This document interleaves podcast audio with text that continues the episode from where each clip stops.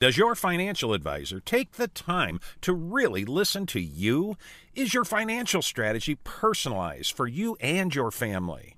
Will your financial advisor be there as your life and financial situation changes? When you work with Edward Jones, they focus on what's important to you. You'll work together and use an established process to create a personalized financial strategy backed by the advice, tools, and resources to help you reach your goals. And they'll partner with you to help your strategy stay on track. Visit edwardjones.com or stop by the office of Todd Nash in Coralville, Jeff Rudolph, or Scott McGill in Iowa City, or Travis Whitmore in North Liberty. Edward Jones, making sense of investing. Member SIPC. Oh, man, here we go again. Up early, feed the dog, out the door, traffic, at the office, boss in some kind of mood today, no time for lunch, annoying coworker, no time to relax, bedtime. Then we gotta do it all again? No way. Because the best way to break up the mundane every day is to play at Wild Rose Casino and Resort. Slots, tables, sports, and a whole lot of perks when you join and play with your Club Wild card. So, let's play Wild Rose Casino and Resort, Clinton. From the Herteen and Stocker Studios, in the heart of the Hawkeye Nation, this is the mighty 1630 KCJJ, Iowa City. Herteen and Stocker Jewelers, making memories, making moments. Hawkfanatic.com, brought to you by Patrick Eads and his staff at Deery Brothers Ford Lincoln on Mormon Trek. Steve Anderson, Hawkeye Title and Settlement. Mike's Lock and E-Keys for Cars. GT Car and his crew at Supple Siding and Remodeling. Supple's Flowers, home of 1-800-800-ROSE. Herteen and Stocker Jewelers, 101 South Dubuque Street, downtown Iowa City. Premier Automotive in North Liberty. The Ox Yoke Inn in the Amanas. Players Sports Bar and Grill, downtown. Streets Maintenance. And Dr. Lance Forbes, Diamond Dental, in Cedar Rapids. Here's Tom Suter and Pat Hardy from HawkFanatic.com. Yes, we're both here, fired up, ready to go. Yeah. Yes. Bring it. Yes. Please, Adam, call. Bring it. Call ASAP. I'm fired up. Made it here. I did not have any icy. Scott Boulevard was fine. Great. And so was... What's the Sioux Road? It was fine, but I don't know about other roads. But no, they were fine. They were wet, but I'm guessing a few hours ago they were probably a little slippery. Yeah, the interstates. I don't know about that. They are not. Scott Boulevard was fine. Yeah, Sioux, but not fine for the guy that was driving probably 90. He went past a semi on Sioux Road. I was going 50. This guy had to have been going 80 or 90. I would not advise that under any condition, but especially now with the road still wet. Yeah, well, the interstates are slick. It's very slick in Cedar Rapids, and travel still not being advised in northeast Iowa this morning. Now, we're lucky again, being south. I mean, just being 30 miles south of Cedar Rapids, I think, helps. It sure makes a difference, doesn't it? Was Sand Road slippery? Sand Road wasn't bad. It was okay. Yeah. The parking lot at the post office was a skating rink. I could imagine, because no cars are driving. That's right. Yeah. What I did when I got on Scott Boulevard, I always do it. I look to make sure there's no one behind me. I put my foot on the brakes to see if there's any, and it was fine. I did that twice on Scott Boulevard. So, yeah, I can say Scott is fine. Highway 6 seemed to be fine when I was on it. And I thought this road might be a little icy, but it wasn't. Just go slowly, and you'll probably be okay. Yeah. Well, a lot of people didn't. Well, like I said, though, 3 hours ago, it was probably a lot slipperier. Yeah, sure. Yeah, I mean, it's... More and more cars get on there. That's why the main streets. I'm sure Gilbert and Riverside, don't you think they're probably okay by now? For the most part, I mean, if Scott Boulevard was... Well, they're out, on the roads. Yeah, I would think so. But I just saw a truck go by. Yeah, and I didn't think I saw any sand or anything on Scott Boulevard yet, but, yeah, that'll make it even better. And so, but yeah, if this is as bad as it gets for us right now, we're... Pretty good. We're pretty fortunate. Yep. So, lots of interesting things swirling around. And God, yesterday was, between Lucas Van Ness, Patrick McCaffrey, and what was the other one? Carson May. Yeah, it was, What's funny is all three of those guys broke their news. That's just how it is these days. Mm-hmm. They all announce their stuff on social media. Well, no, I take that back. I think some of those, I think Carson May's thing got, I think he tweeted a few minutes after some of the people that just are constantly on top of the portal. I think I sometimes wonder, why don't you just let the kid do it? But I get the need to be first, and especially first on social media, because that brings attention to you. But, yeah, he tweeted his a few minutes after some people on Twitter had released it. But, yeah, I mean, nothing surprises me. Now, he's here for 6 months. It is a little strange, his. Mm-hmm. I mean, Alex Padilla, it's 4 years into it. He gave it a run. He graduated. He wants to go somewhere else. Has he gotten anything I haven't heard anything. I haven't either. Carson May, now, obviously, I guess the penalty from getting someone like McNamara is you're going to lose quarterbacks behind him. The hard thing, if you're going to get quarterbacks from the portal, is you're not going to have much depth. I mean, right now, who's to say Labas doesn't leave? No, that's true. Labas could leave in the next. And then we'll be down to walk-on quarterbacks during the spring. Well, walk-ons and McNamara, and then you got Marco. Well, except McNamara's still injured. Yeah, then you got Marco Leones coming in, but he's not. I don't believe he's coming in early, or is he? I don't think so either. I don't think he's one of the four coming in early, so they'd have a hard time. And right now, they didn't have any walk-on quarterbacks listed on the roster. They'd have a hard time doing spring practice. Mm-hmm. But maybe Labas will do spring and then leave after spring. That could happen too. This is such an unfinished story that's going to continue to evolve. And right now, someone asked me where does the portal stuff count? I'm like, I think they've lost 9 to the portal and they've gained 3. But I think McNamara, to me, McNamara is worth it in some ways for losing 2 quarterbacks. But should he get hurt next year, they're going to have major problems. But they could also add a quarterback from the portal. Absolutely. But my guess is the kind of quarterback they're going to add from the portal right now is not going to be anyone coveted, because no coveted quarterback is going to want to come and compete with Cade McNamara. They're going to have issues at depth at quarterback next year, it looks like. And, obviously. I thought Joey Labas was okay. Competent. He was okay. Yeah. He was okay. He wasn't any better than Petrus. Wasn't any better, really, to me than Padilla. Could move a little better. Not a dual-threat quarterback. First time he ran, got his bell rung, and I never thought he was the same afterwards. And boy, did he. I never thought he was the same afterwards. I think he looked like he was rocked.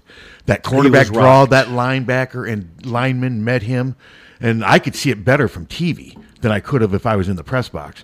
You could tell his bell was rung. I'm not saying he had a concussion or anything, because I know they know how to do all those tests, but he just never seemed the same after that. And there was no way they were going to have him run 15 or 20 times, because it would have done nothing. He would have been killed. The two main differences was their quarterback threw 2 pick sixes. Just what Don said Monday. And our guy didn't make those kind of mistakes. Iowa protected Labas. Kentucky did not protect their quarterback. Iowa prevented Labas from making mistakes. Kentucky did not do that. And, that was basically the game. You take away the deep, it's 7-0. And the rest of it was Tory Taylor. Yes, and Tory Taylor, who was our Hawkfanatic Shields Athlete of the Week. It came down to Torrey. You could have done Jack. You could have done Cooper DeJean. You could have done Sebastian Castro, who I thought was just lights out. He had a great game, didn't he? But Torrey's punting is when that momentum shifted. And then once Iowa got field position, the game was over, because that team couldn't get out of field position. So, Torrey was he's our this week Hawkfanatic Athlete of the Week, sponsored by Shields. And we Tory was great this year. He is coming back, and now Lucas Van Ness announced yesterday, not surprised at all. When I started seeing his name consistently in the second round and in first round on some, including I think the Athletic, I figured 3 years in he's gone. Yeah. I don't know why you would subject yourself to another year of pounding. And I'm not saying he's being disloyal or anything. He's making the decision for him. That's a loss, though. Especially it is. We got to, especially if these other seniors decide they're not going to use their free COVID year. John Wagner and Noah Shannon and Joe Evans and Seth Benson. Yeah. Let's say they all leave, because they might. They're all fifth-year seniors. Yeah. But they all could come back too. But let's say if they leave, that defense is going to have a completely different look. Personnel-wise, it really will. You'll have Yahweh Black, you'll have Deonte Craig. They'll still Logan Lee. They'll still be a very good nucleus. But they need at least 2 of those seniors to come back. I think so. Yep. I don't know if they will. You're saying you think 2 will? I have no clue. I'm saying I hope so. Well, I think they need at least 2 of those 4 to come back. But I have no gut feeling either way. I had a feeling Van Ness was gone because his name's all over the draft. Those guys, his names aren't. I mean, right. Those guys maybe will never play in the NFL. Who knows? So it depends on what they want to do, but that'll be big because that if you lose all them, along with Merriweather, Riley Ma, I mean, the defense is going to be almost have to be rebuilt next year in a lot of ways. I thought Wampa played well. I thought he played well. Castro, I thought, was the best. Yeah, he was terrific. Castro was all over the place. He was. So, yeah, they're going to be – and they got Jamari Harris coming back. Now, this is assuming nobody leaves. I was going to sit down the other day to do – I usually do a season recap, look ahead to next year. How can you do that right now?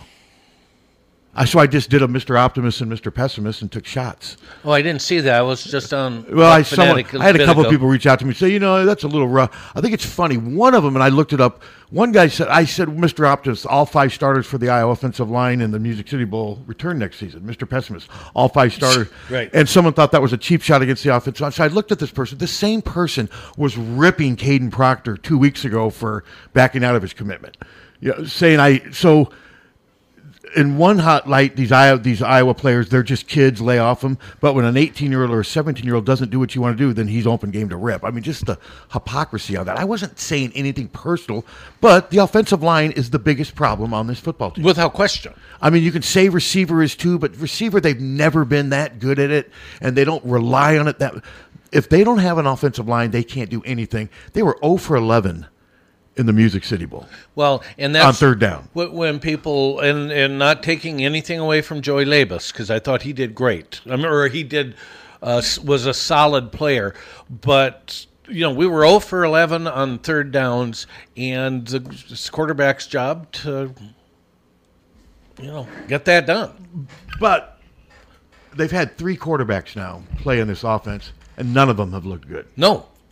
Is it the quarterback? Oh, no, I think it's the line's the biggest problem. I think the line's the biggest problem, and I think the offense's inability to adapt to what it has now. The offense just seems like it's no matter what they're going to do, they're going to try to push a square peg through a round hole because that's just the way Kirk wants it done. And when the offensive line isn't functioning, they just – I mean, that game was tough to watch at times.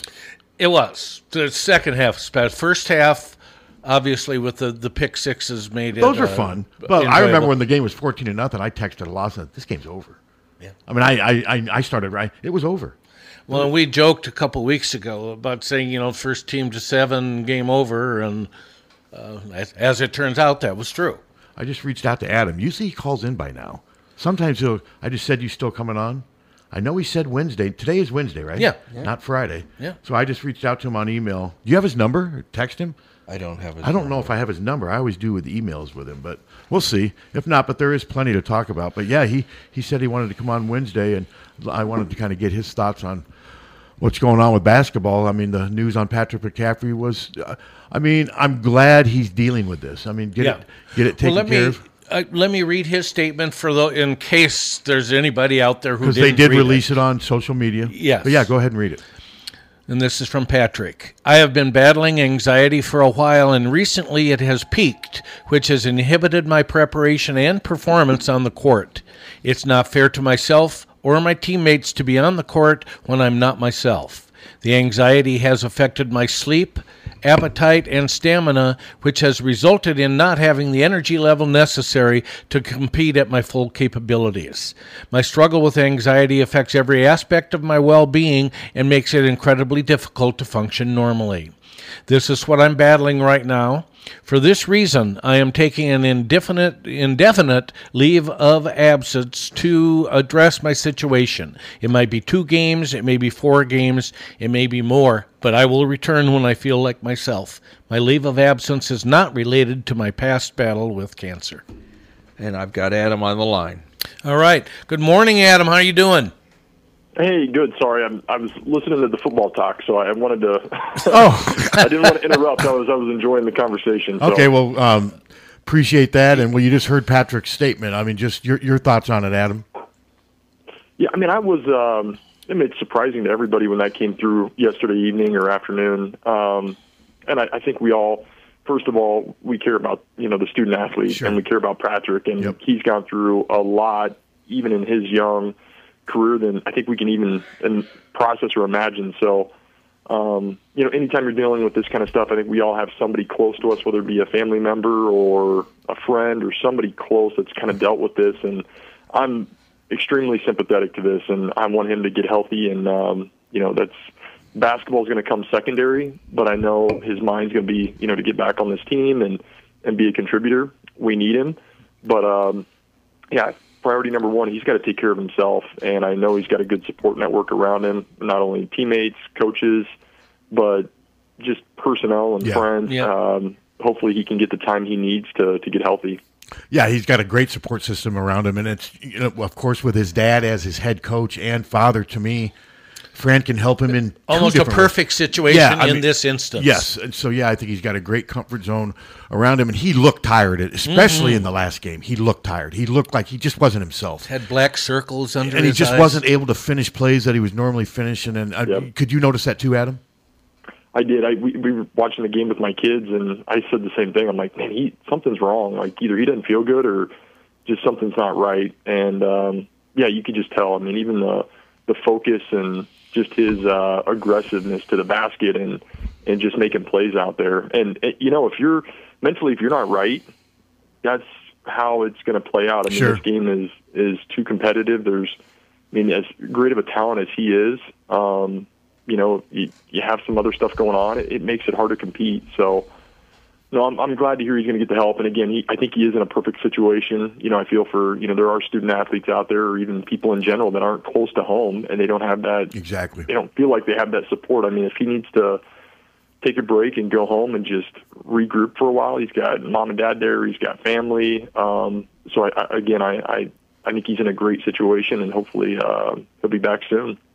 And as far from a basketball standpoint, we're already kind of thin on the inside there. What do you think? Fran's got to go to more small ball, or do you think Rubracha and Kris Murray have to play 40 minutes a game?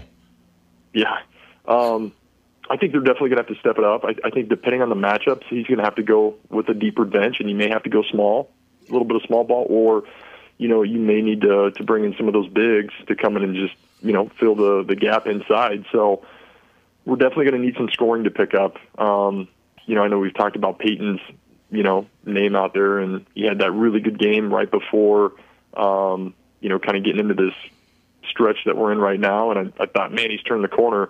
We're really going to need him to, you know, start shooting the ball, especially from three-point land. You know, he's just one of those guys that I think can be a difference maker when he starts making shots.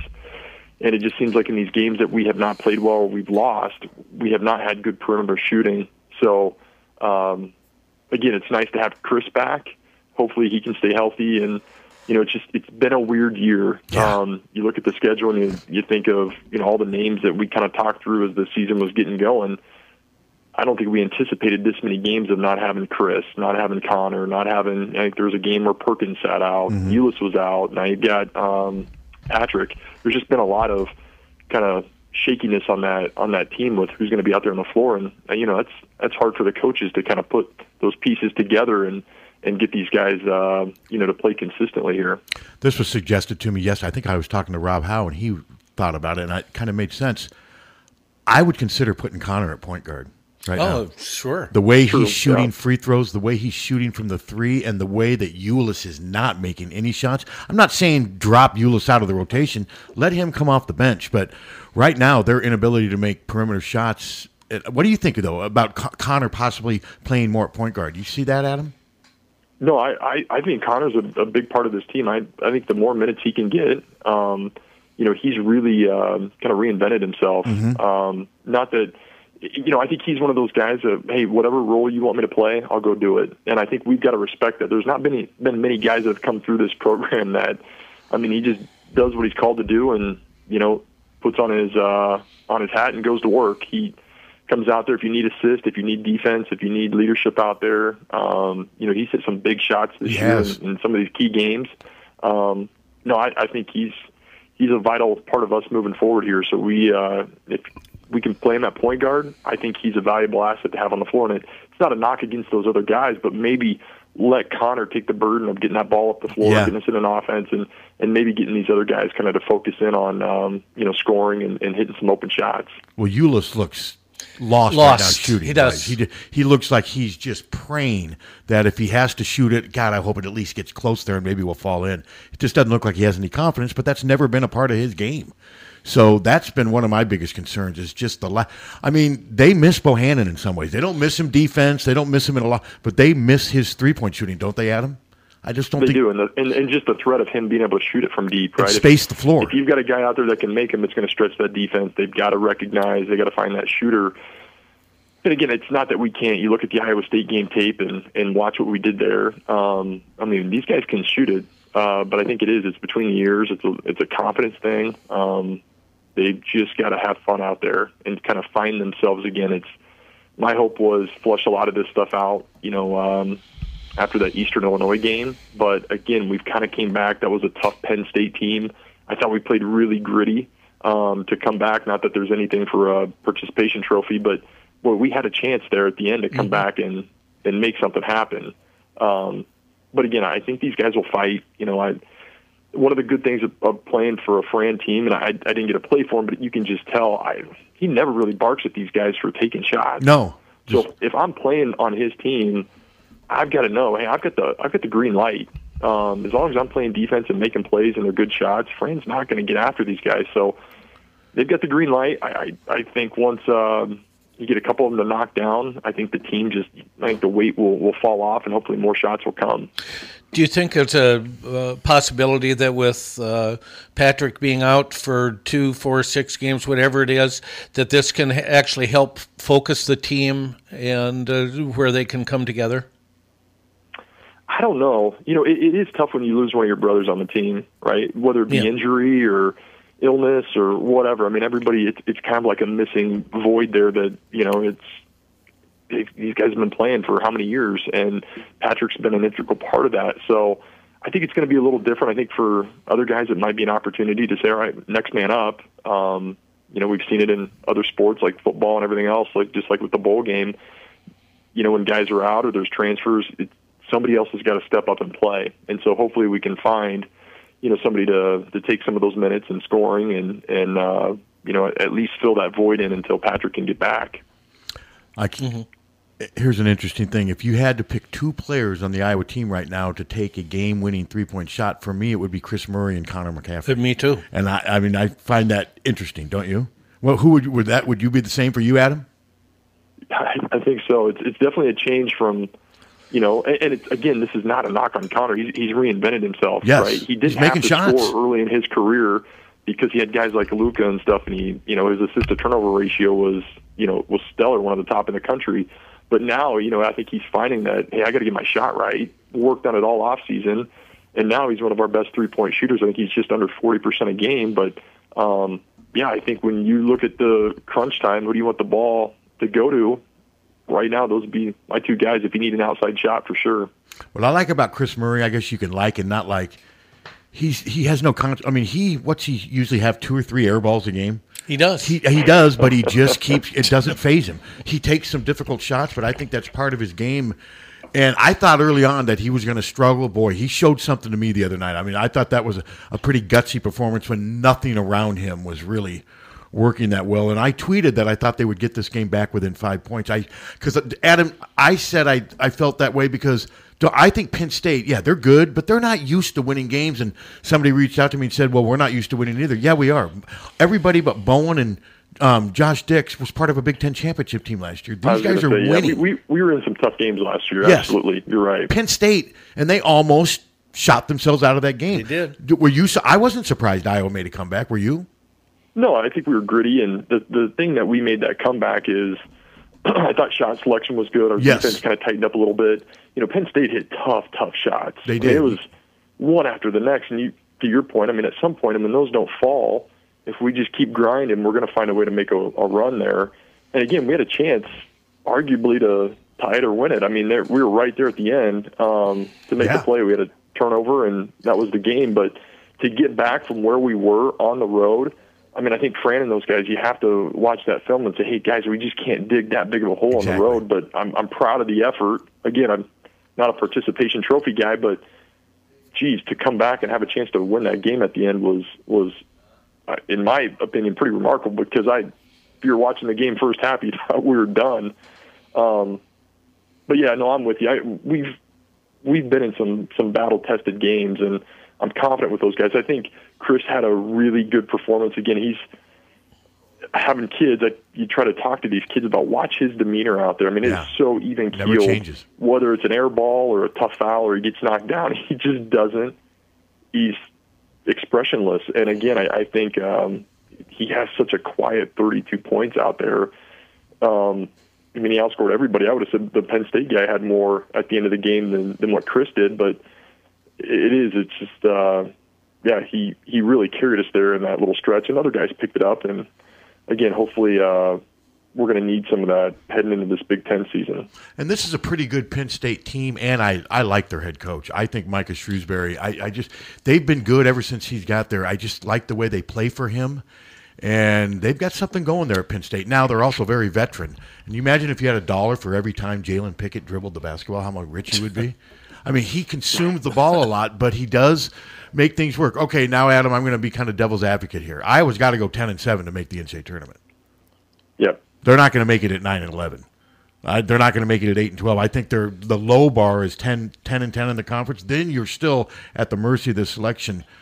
So I know Fran's not a big picture guy. He's just going to grind ahead. They got Indiana, then they're at Rutgers, who just won at number 1 Purdue. I mean, well, it gets easier with number 15 Indiana coming to town, right, Adam? I'm not sold on Indiana, but just this is a tough stretch, Adam. Talk about how important it is that they got to come out fast on Thursday, get the crowd into it, and seize that momentum early. Yeah, no, it's an 8:00 game. Indiana's playing well. I mean, the interesting thing will be they've had a lot of time off here. Yes. They haven't played since December, what was it, Indiana, the 23rd, when they played Kennesaw State. Yes. And even then, their best player and one of the best in the country is Trayce Jackson-Davis. He has not really played since right around mid-December. And he can't shoot. He is tough around the basket. Oh, very tough. He is a difference maker. I know early on in the season, right before he's been battling a back injury, for those that don't really know, but I watched him when he played Xavier, and that was a 30-point performance, but he kind of took over. After that, he had a back injury. Anyway, I think as of Monday, that's kind of his first battle-tested, kind of getting more physical back in practice. I think he's slated to go here tomorrow evening. Yeah.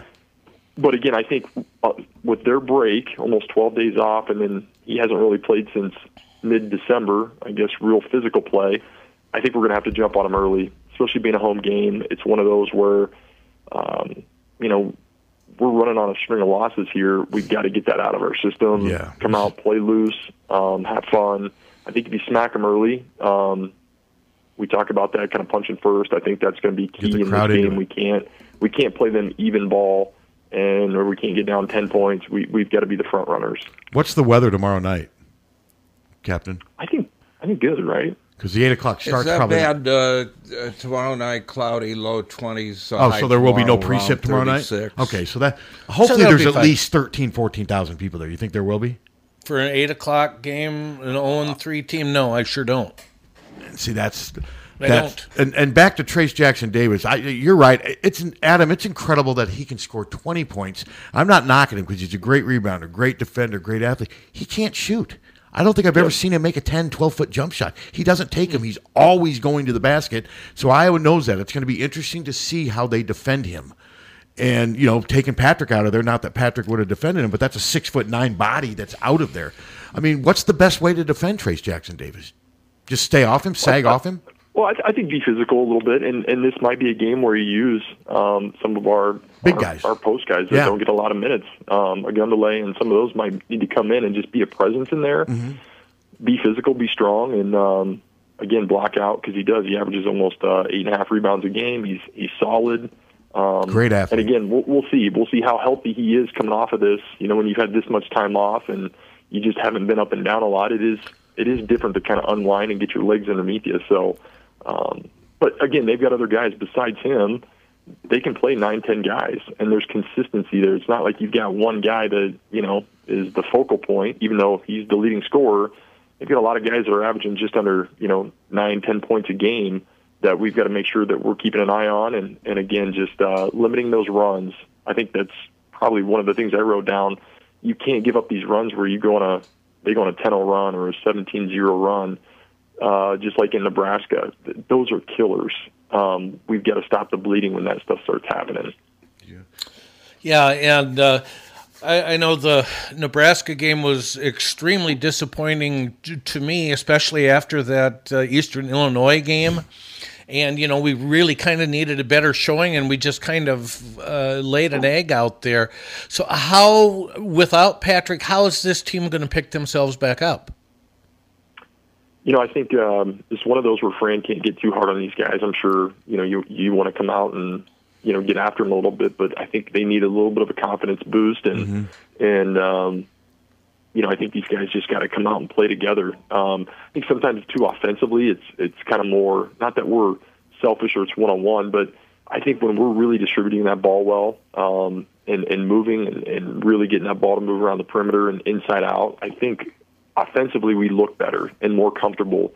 I'd like to see us continue to run. I think that, you know, early on in the year when we were running and getting easy buckets, that was key. So, again, I think with these games, these three that we've kind of had here and laid some eggs, I think you got to come out and just come out and start shooting, you know, if you're open, play with some confidence, and most importantly, have fun. You know, I think these guys feel the weight of the world on their shoulders here.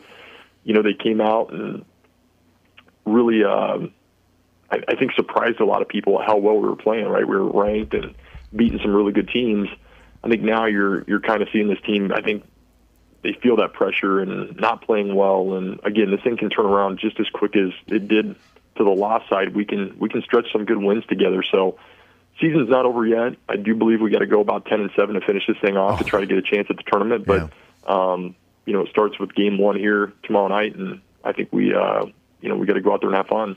If I could, if I was a fan, if I could wish for three things right now, it would be Sanford break out of the slump and start becoming a consistent three-point threat, because that will space the floor.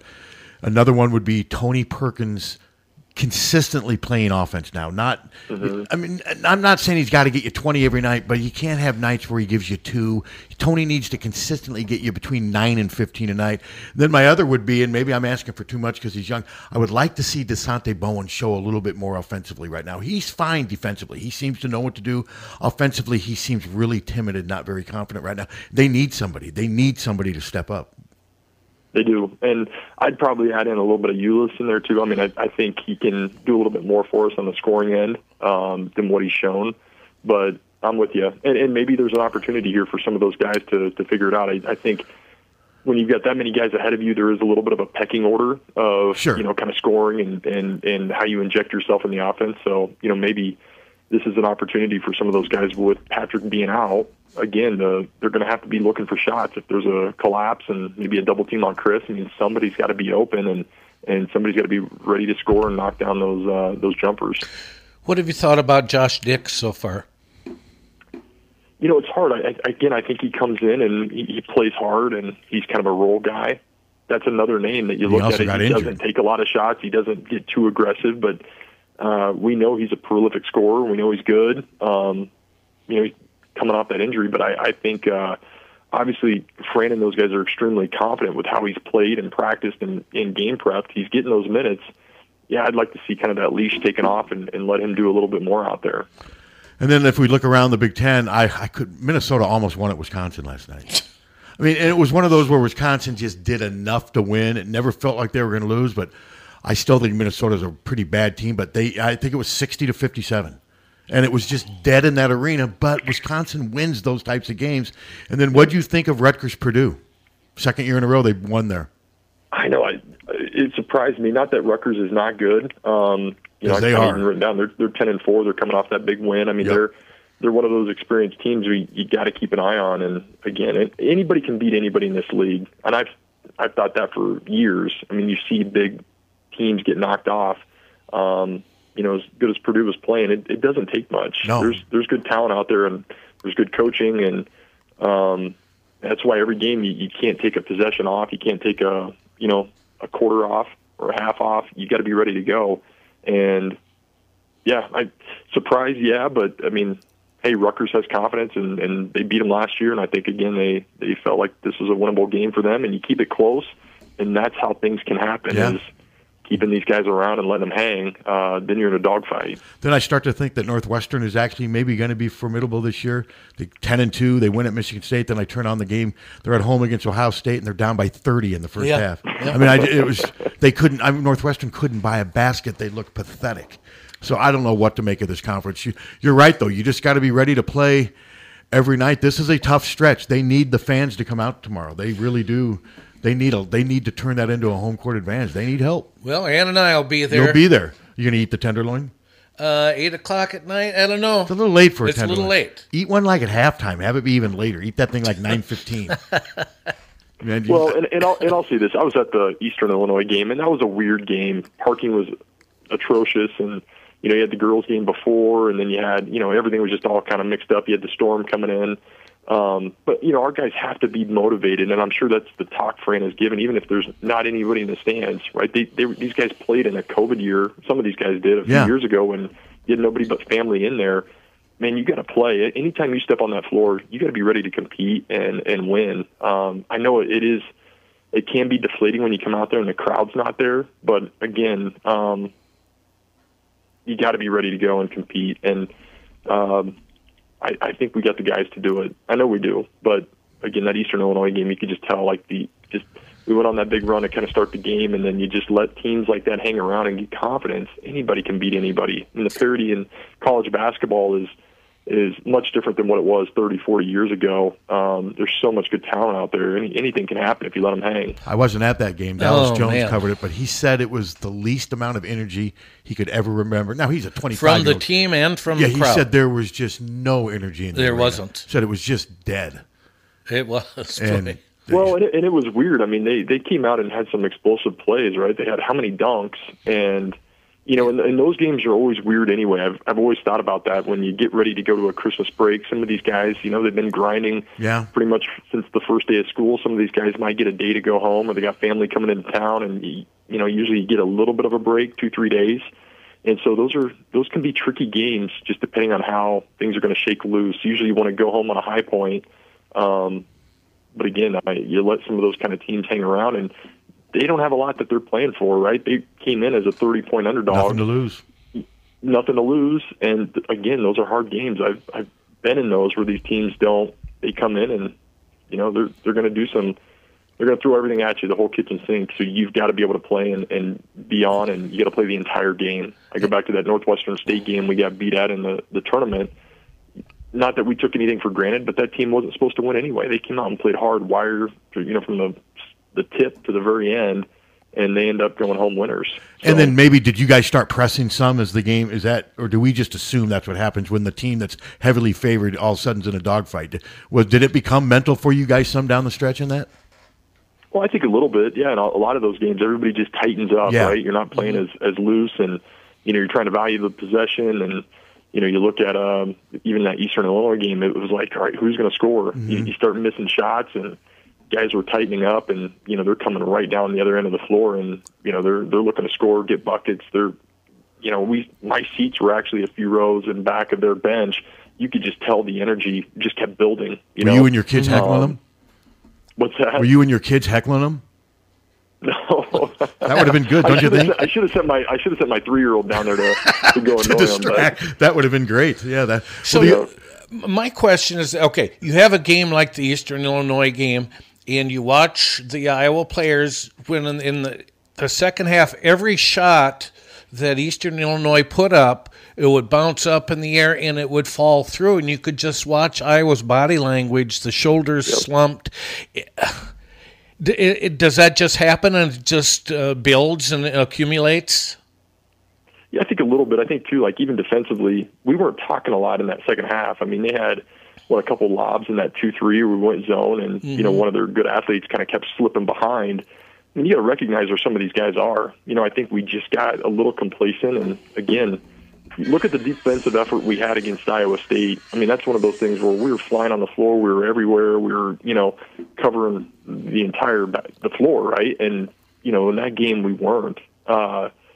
Just very low energy. no talking. Mm-hmm. Yeah. Some of the hustle stuff wasn't there. Those 50-50 balls we weren't getting. And again, I mean, it's even when you have bad shooting nights, you got good teams can defend and rebound. They can do those other tangible things that, you know, if the ball's not going in, you got to find other ways to be successful out there. And again, you can always, that's an effort thing, defense and rebounding. Did you happen to notice the fan who went down behind the bench and started yelling at their defense? Were you aware of that happening, Adam?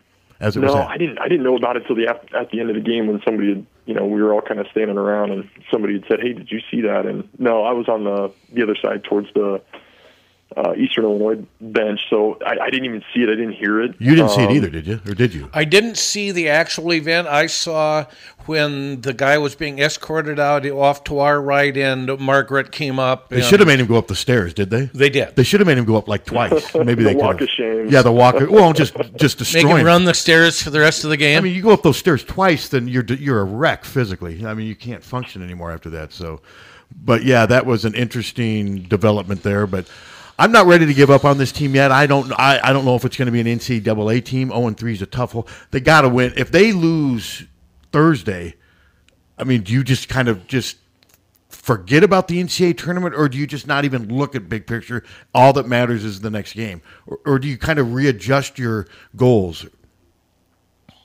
I still think you take it, you know, one at a time. You're always in it, and again, you still got a chance where you get to a Big Ten tournament.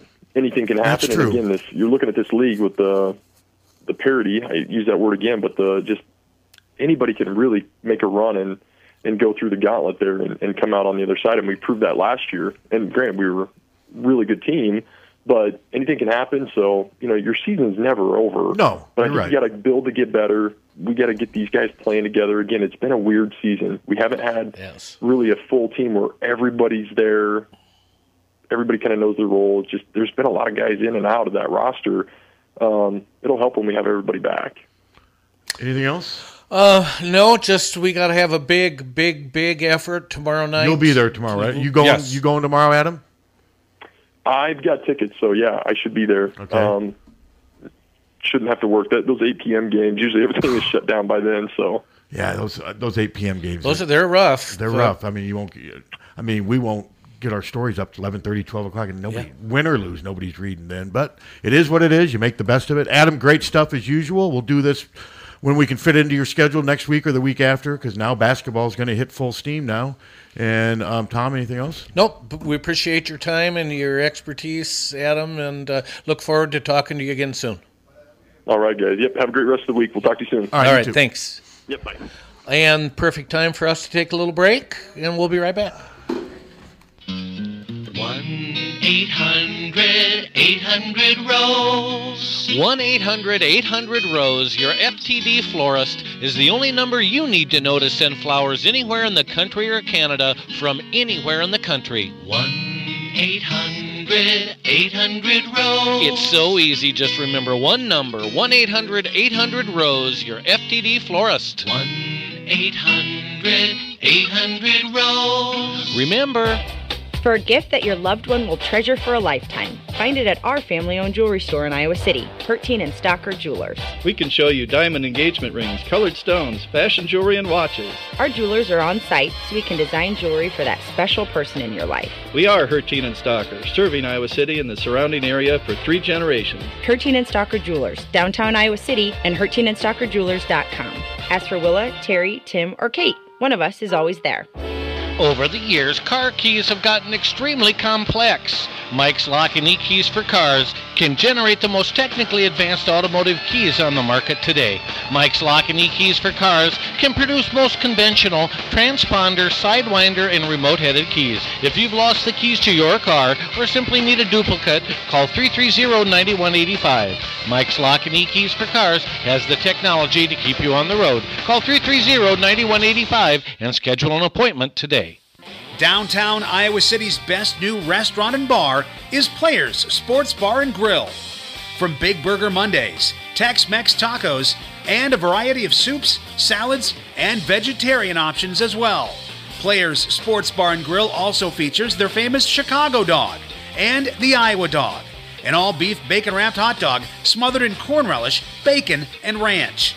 Located at 219 Iowa Avenue, Players Sports Bar and Grill has both socially distanced dine-in and carry-out through Chomp Delivery. Daily deals and full menu options are on the website, playersic.com, or place an order at 319-800-2199. That's 319-800-2199. Players Sports Bar and Grill. Great food, craft cocktails, and the ultimate place to watch your favorite sporting events. Hi, I'm Jim Street, owner of Streets Maintenance. As a licensed, insured, and bonded master plumber, I specialize in all plumbing repairs, including but not limited to water heater and sump pumps to toilet and faucet repairs and replacements. As an Iowa City native, I know how frustrating it can be when any part of your plumbing system breaks down. That's why I only use trusted brands and quality materials. I offer same-day, next-day service coupled with a fair price. I also offer general services to mobile homes. For more information about my business, I'm online at streetsmaintenance.com and Facebook, or give me a call at 400-4483, 400-4483. Streets Maintenance, honest plumbing at a fair price. Hawkeye fans, you love watching the black and gold. You know Hawkeye black and gold.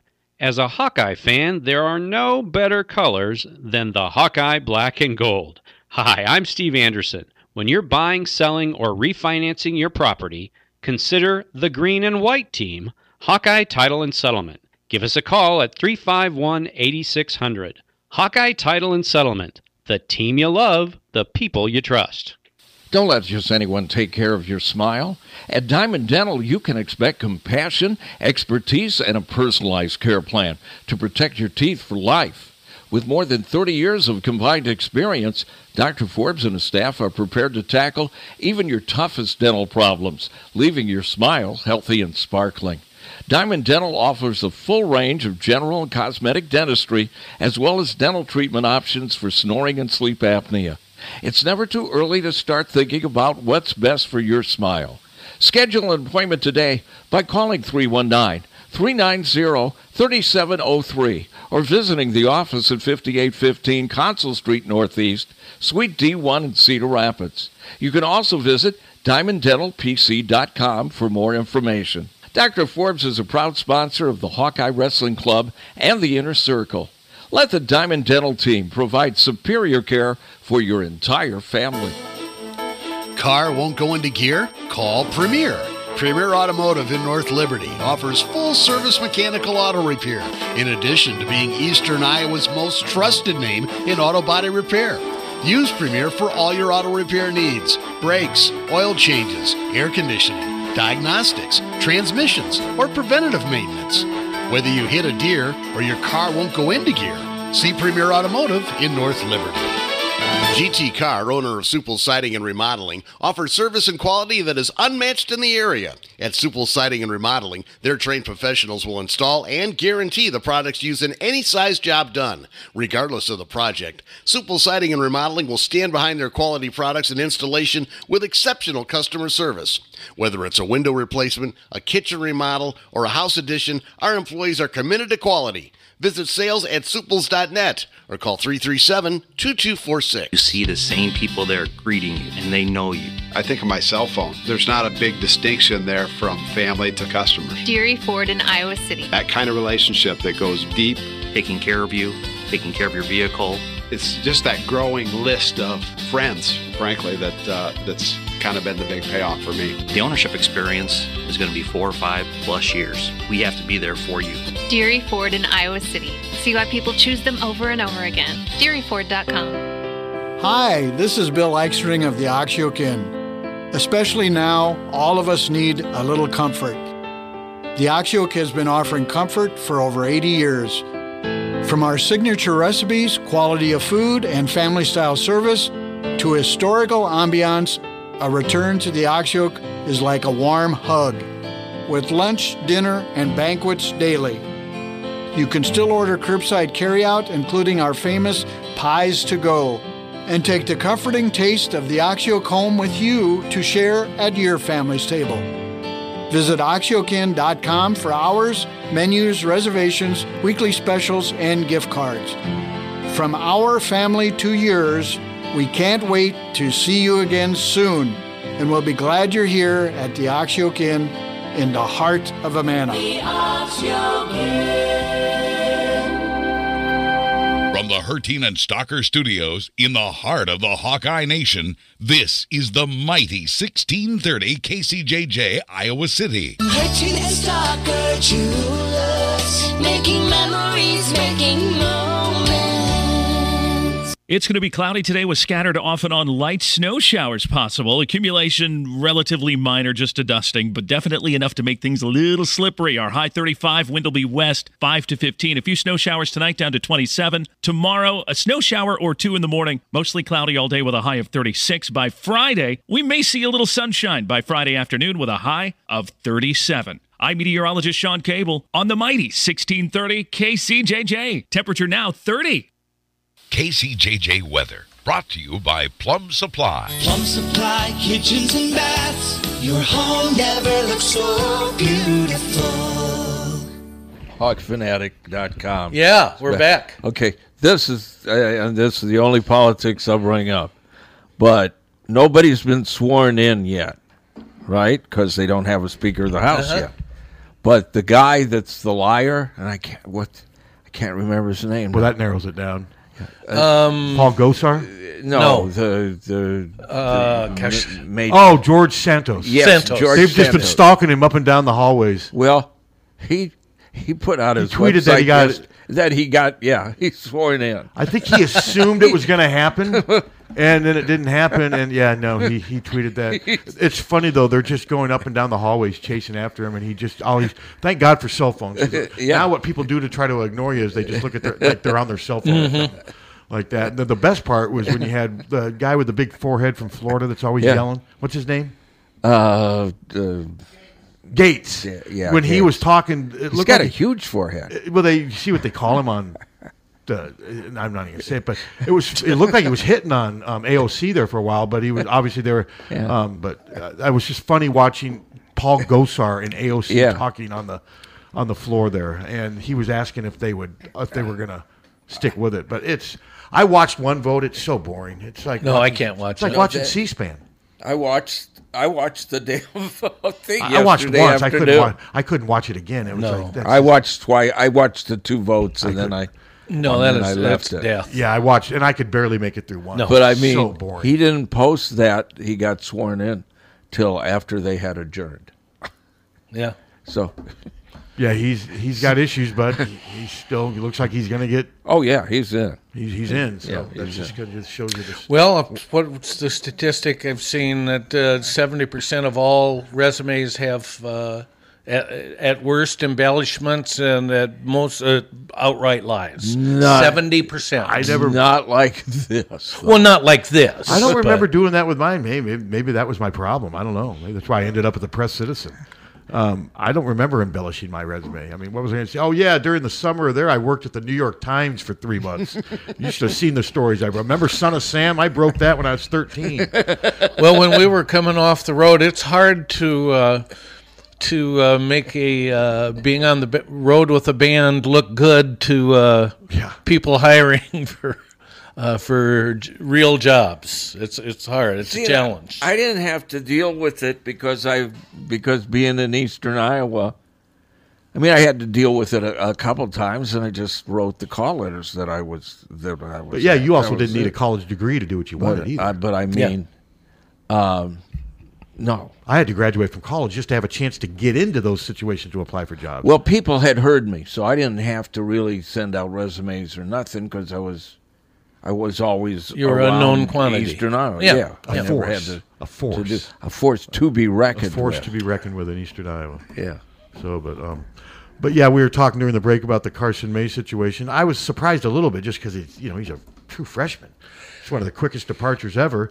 But my guess is he probably didn't like it when Sam LaPorta got put in at quarterback. I wouldn't have. I'm guessing he didn't, and that's what I was thinking at the time. I would say, if I were Carson May, this would piss me off. I thought it was ridiculous. I thought it was risky.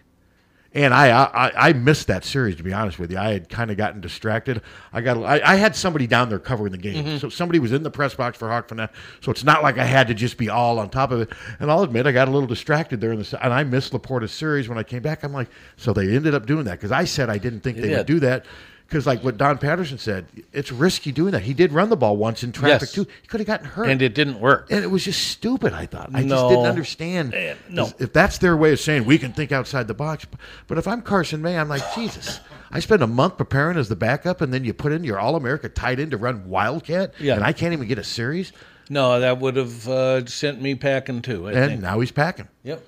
And there was some talk, well, he's not going to end up in any Power 5 school. He's not very good.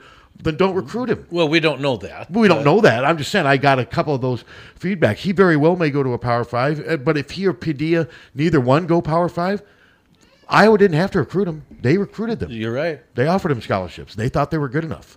I'm guessing that, I mean, I don't believe Carson May had many other Power 5 offers besides Iowa. Now, Padilla did. He had Georgia.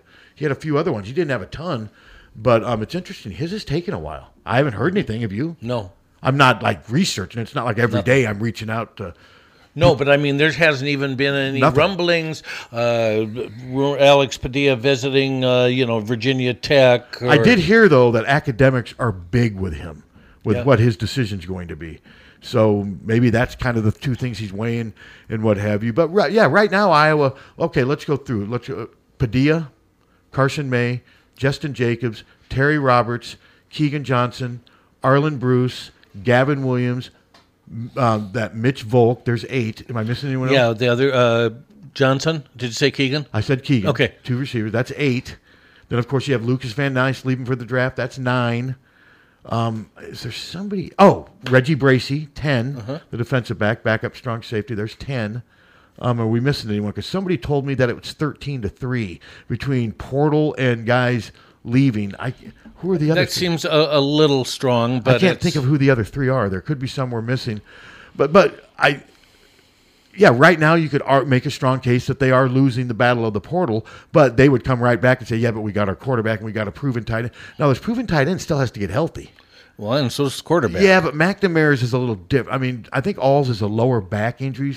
But Kirk expressed optimism that both would be back. I would like to think that they wouldn't go all out on either one if they thought there was a chance they wouldn't be able to play. But right now, neither one are healthy. No, I'm sure that they've got assurances from their medical staff. Oh, they have to. They wouldn't go through with a deal like this without having that. But that still doesn't mean that they may be more vulnerable. I mean, if you've got a lower back injury, that's a concern. Oh, I've been down that road. And you're not playing Power 5 football, so it's going to be interesting. Nor should I have been. So do you think Labas stays? Yes. What would your argument be? My argument would be because... Nowhere else to go, really? No, because I've shown that I can play. I will play backup to Cade McNamara. Maybe I can beat him out, and maybe Cade's not going to... Maybe he'll lose a step. And I think I can compete.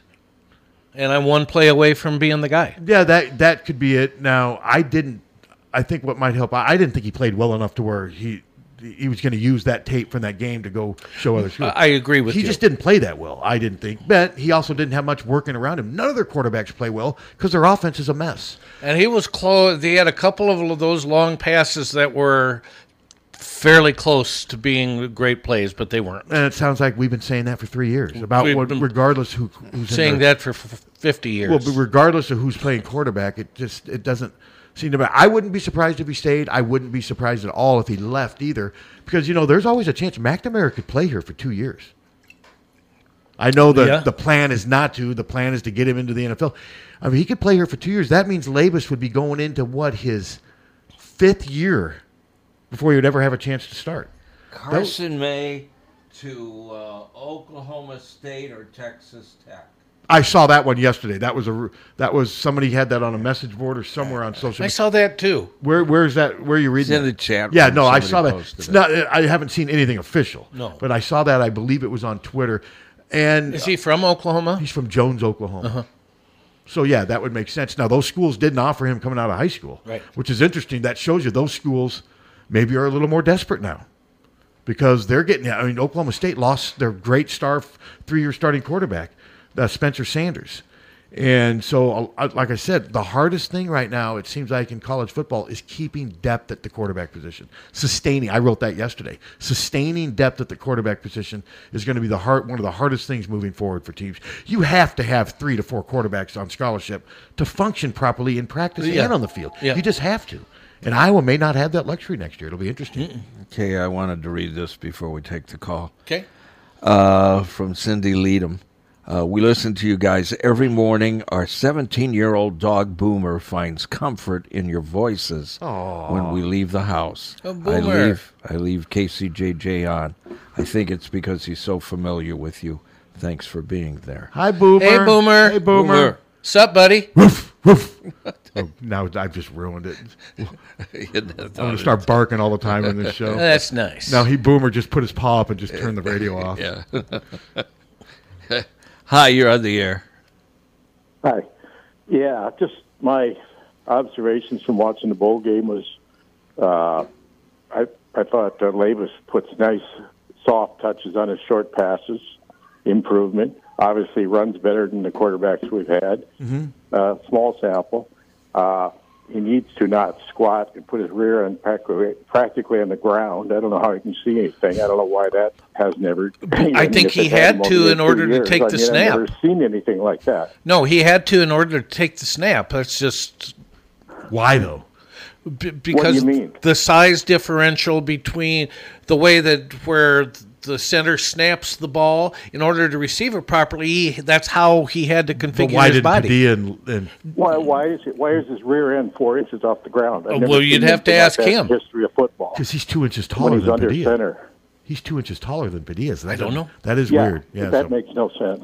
So who knows? And why didn't they put our field goal kick out there twice to kick 40-plus-yard field goals, give them some bowl field? And I mean, come on. You were 0 for 1 million on third and fourth down. Put the kicker out there. What are they doing?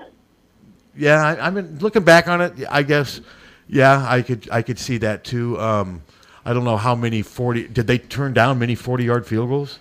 Maybe one. Two. They turned down two.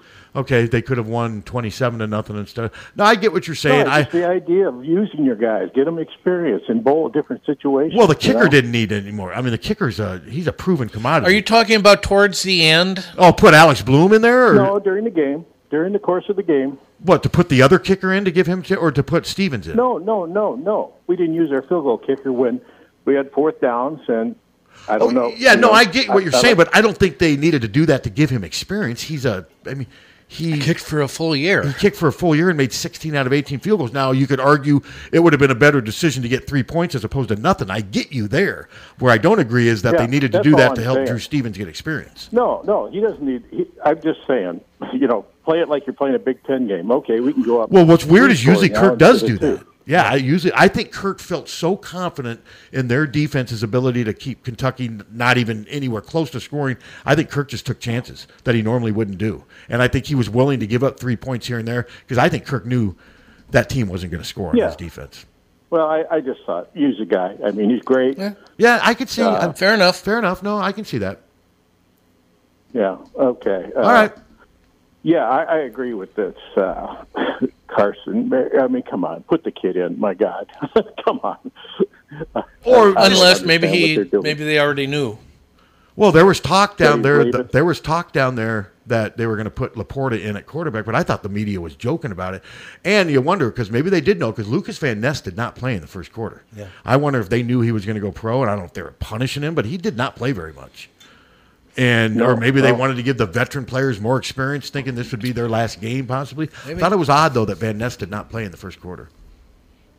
Yeah, okay. Yeah, I didn't observe that, but yeah. I didn't observe that either. I was told that by two or three other people in the media that they said, man, did you see Van Ness didn't play? And I hadn't noticed that. But who knows? So.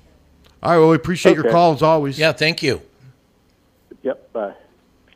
I can see what he's saying. I mean, you win 21-0. Some say, all right, you're nitpicking. But I still think it came down to Kirk just had no faith in Kentucky to do anything, and he took some chances and threw away some points because I don't think I just think he thought it wouldn't matter. Yeah.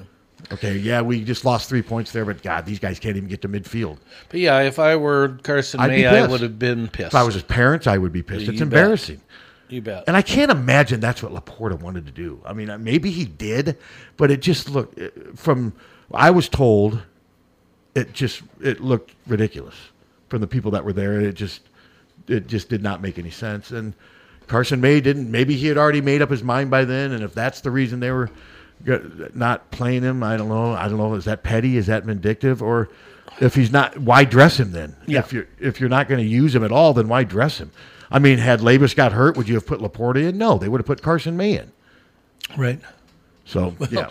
We think. I'm sure, there's no way they would have played Sam. No. I mean, Sam LaPorta, he would have been there's no way you would put somebody on the verge of going to the NFL in that type of situation. No. That wouldn't be fair to him. No, it wouldn't. And it would have looked ridiculous. I mean, the offense was bad enough with Labas playing. It didn't look good with Sam at the helm. No. I will say that. Well, like I said, I didn't see it, but I was told by the guy down there. Well, the guy covered it for me. I hadn't told him about it. He's like, why are they putting the All-American tight end at quarterback? And because I was in the other room at the time, and I'm like, what? And by the time I got back there, LaPorta had just ran on third down and gotten hit. And I wrote back, I have no idea what's going on. The guy covering it for me thought that was odd, but it is what it is. Kirk thinking outside the box. What fans want. But no, I think the game itself, any win is a good win. It was great to see the defense play the way they had. Tory Taylor. Basically, it was a microcosm of the season, the bowl game was. Yeah, it was. We absolutely could not run the ball. And had trouble throwing the ball. Yeah, other than underneath routes to tight ends. I mean, Labas, most of his completions that gain yards, like the one to 27 to LaPorta, he threw the ball like four yards. Yeah. I mean, the offense to me was... You would hope with a month to prepare and with all the stuff with Kirk talking about how the line was doing better, I would like to have seen a little bit more, but it just wasn't there. Well, they were about 2 inches away from completing that pass to Luke Lachey towards the end. That would have helped, but, that ifs, ands, buts, and nuts, is that the saying? And, the pass looked like a nice pass. It was just a little bit. We're to the point now where... That's that LeMay commercial. We're to the point now where... We're to the point now where if we almost complete a difficult pass that other schools do in their sleep, we call that like little moral victories for the offense. Yeah. Get a little teeny trophy. I watched Tulane. Guy with his fingers outstretched, the ball sailing over his fingers. I watched Tulane just shred USC's defense. Tulane had skill players and receivers that you would love to see at Iowa. And, it was... And you can say, well, level of competition. Well, USC's a major step team. Up. Yeah, during the course of the season, Tulane played a lot easier opponents than Iowa did, but Iowa would have its handful. They wouldn't beat Tulane. No, probably not. Their offense wouldn't be able. I think the Tulane offense would struggle against the Iowa, but I think the Iowa offense would just not fire. The Iowa offense doesn't really fire a shot against everybody. Against anybody that has a pulse other than Nevada. Yep.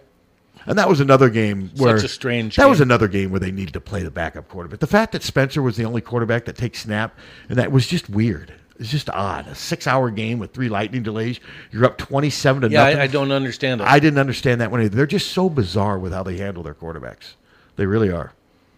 And now they're coming and going.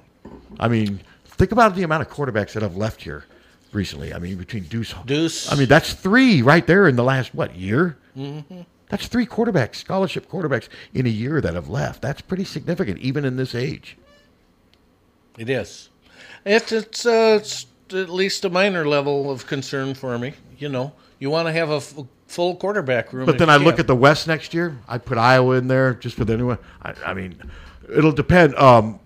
If Wisconsin gets one of these quarterbacks that's being rumored in the portal, that could really help Wisconsin. Who is the quarterback that I'm hearing that they're in on? Well, I thought they already got good one. But great one. Maybe that's the one I'm referring to. I just didn't know it was a done deal. When I last read it, he was leaning towards Wisconsin. Sam Hartman supposedly is going to Notre Dame. That's the Wake Forest quarterback. Mm-hmm. That Devin Leary's going from NC State to Kentucky, which just seems like a weird move. NC State's losing a lot of players, and I'm not sure why. They've been a good program.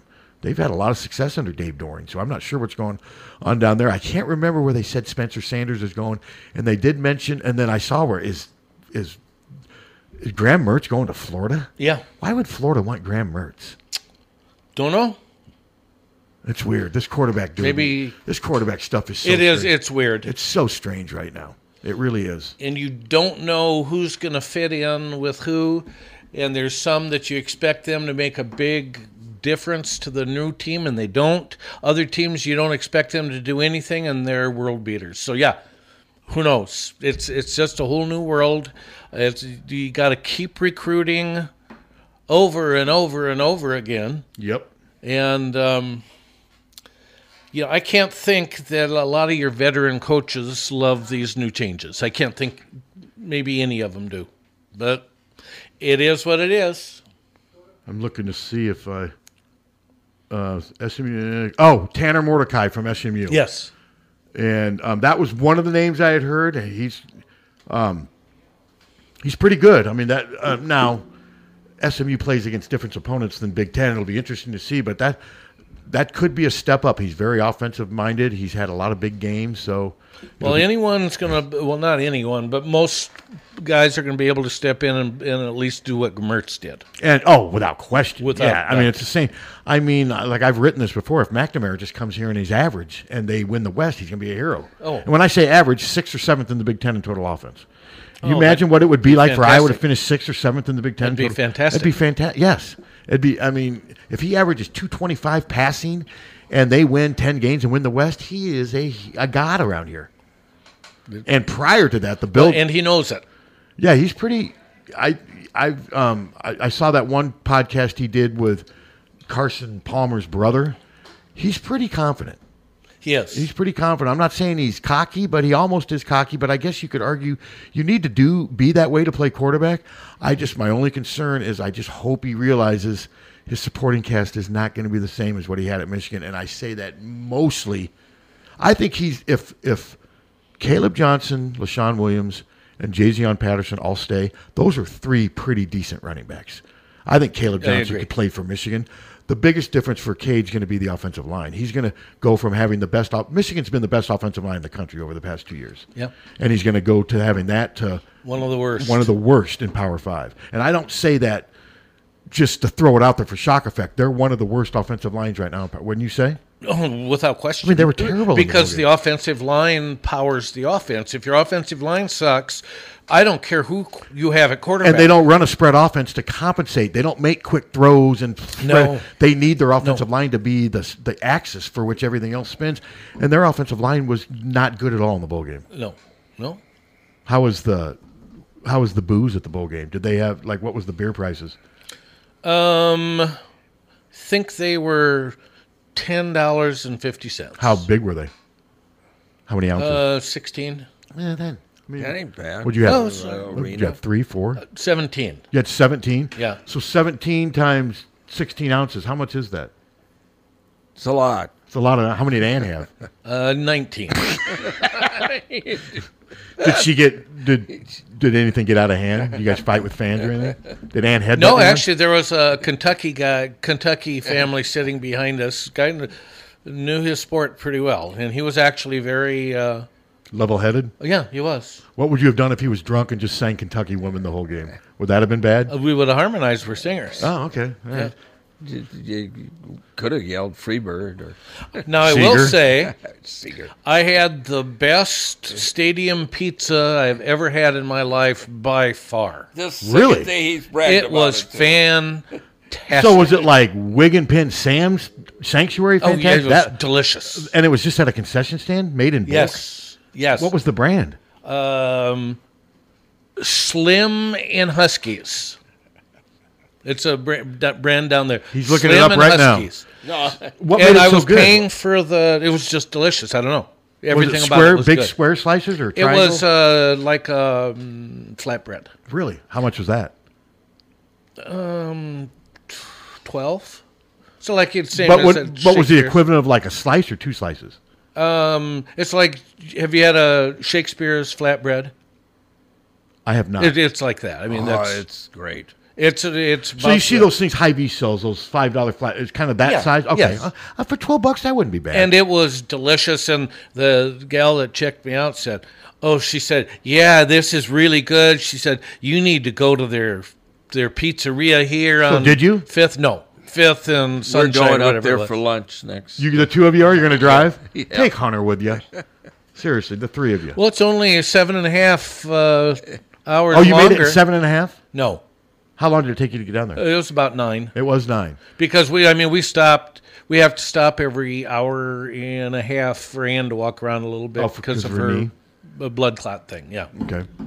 Yeah, the two of you guys could do it either with Hunter, eat pizza there, and then drive back. Go to like Vanderbilt campus and eat it on the campus of Vanderbilt University. It's in Nashville. Yeah? Yeah. So do you like the stadium? Yeah, and evidently all the locals hate the stadium and they want a new stadium.